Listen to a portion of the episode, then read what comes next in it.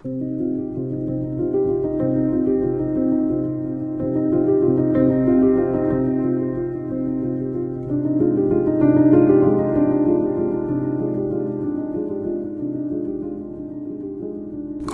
آدم باید خودش را بردارد و ببرد به جایی خارج از این دنیا.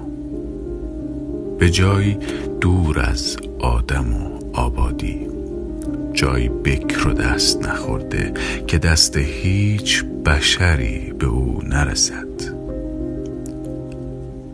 روبروی دلش بنشیند و اعتراف بگیرد. باید سرسخت تر از همیشه مجابش کند که نبیند و نلرزد و هوس نکند.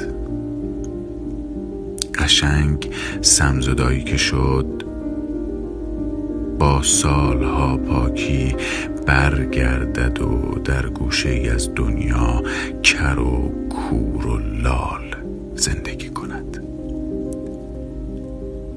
و اطرافش را پر کند از تابلوهای ورود ممنوعی که کسی خلوتش را به هم نزند. اما اما قافل از اینکه عشق بی منطق است و بی سواد عذاب شیرینی که راه فراری از آن نیست و همیشه روزنه برای ورود پیدا می کند